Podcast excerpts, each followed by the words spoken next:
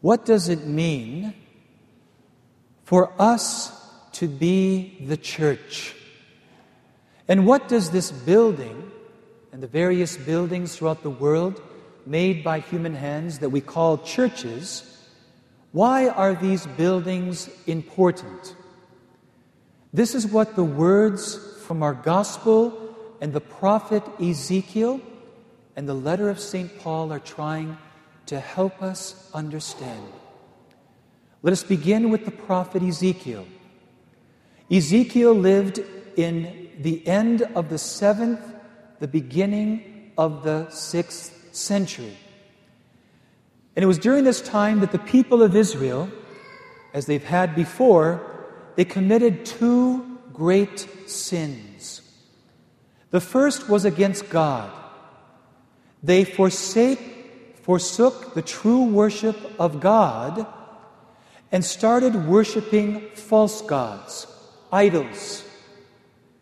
And this weakness in the relationship with God resulted in the second sin, which was their weakness in their love and care for each other, especially toward the orphan, toward the widow, and toward the poor. And God humbled them. He allowed them to be conquered by the Babylonian Empire, and they came in and destroyed Jerusalem with its temple. And then they were deported in regions in the north and in the east.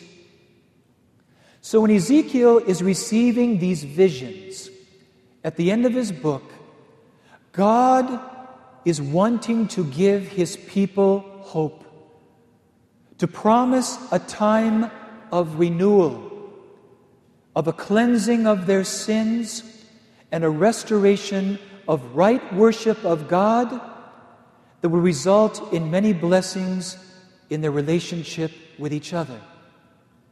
So the image that God uses is this water flowing out from the right side of the temple. And this stream becomes a great river, and it goes out into the land, but there's something special about this stream.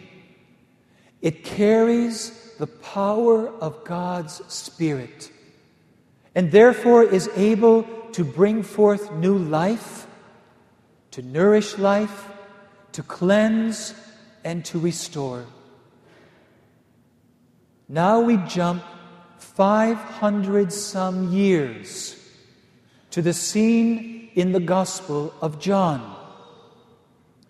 Jesus comes into Jerusalem. He goes into the temple and He cleanses it from the corruption that has made its way into the inner or the outer courts.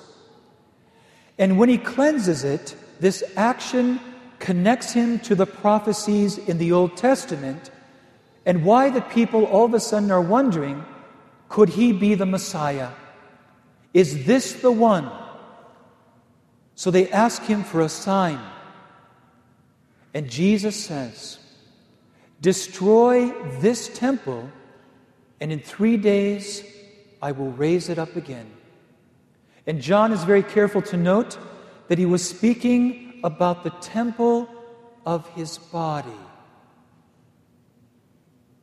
When this new temple, Jesus Christ, is dying on the altar of the cross, a soldier pierces His side, and out of His side flows blood and water.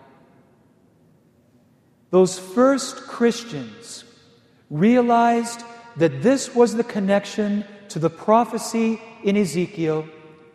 The water that flowed out of the right side of the temple now flows out of the true temple, the living temple, Jesus Christ, and flows out into the world filled with the power of God's Spirit to usher into the world redemption, renewal, and the cleansing of sin. Now, when you guys go home today, you're all going to look at the crucifixes you have hanging in your house. And you're going to note that the wound in the side of Christ is on the right side. Look at your crucifixes when you go home today. You are going to find this is why it's on the right, because it connects it to the prophecy in Ezekiel. Is that cool or what? Only God can pull that one off. This is a proof of the divine authorship of Scripture, that events 6 centuries apart can be so connected. Only God can pull that one off. How many of you have seen the movie Ben-Hur? That great film, huh? Now it's Sunday. Those of you who haven't seen it, go rent it. A great thing to do as a family. Sit down and watch this epic film, Ben-Hur. It's got Charlton Heston in it, and this great chariot race, you know.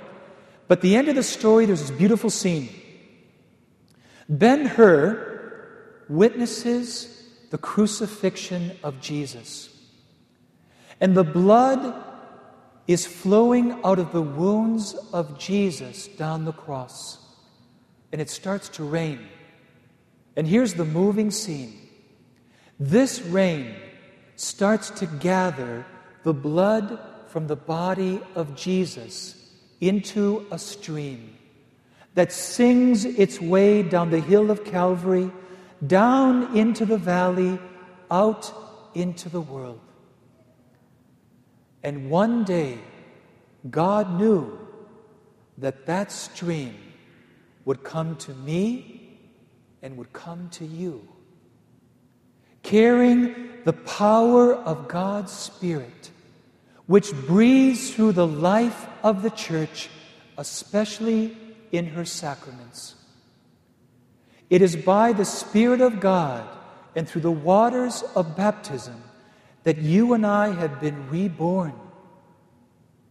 It is by the Spirit of God breathing through the sacrament of confession that you and I have our sins forgiven numerous times. It is by the power of the Spirit, this living stream from the Sacred Heart of Jesus, that we have been empowered and strengthened through the sacrament of confirmation. You know, just last night, I made a pilgrimage to the Holy Land to see our confirmation students at a Bible camp in Amery, Wisconsin. And I want you to keep them in your prayers, because they're still at the retreat right now. They finish up this morning. And it's by the power of that Holy Spirit that nourishes the life of God in us through the Holy Eucharist.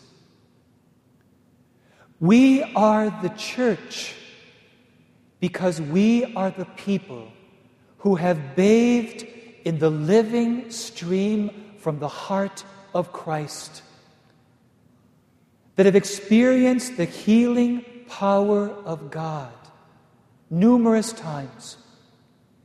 And this is why this building is special, because it is in this building which we have encountered those privileged moments of contact with this stream from the heart of God. This is where we've received our sacraments. And now liturgy is basically us, the people of God, gathered to praise God for all the ways that we have been blessed by our contact to the saving stream of Christ.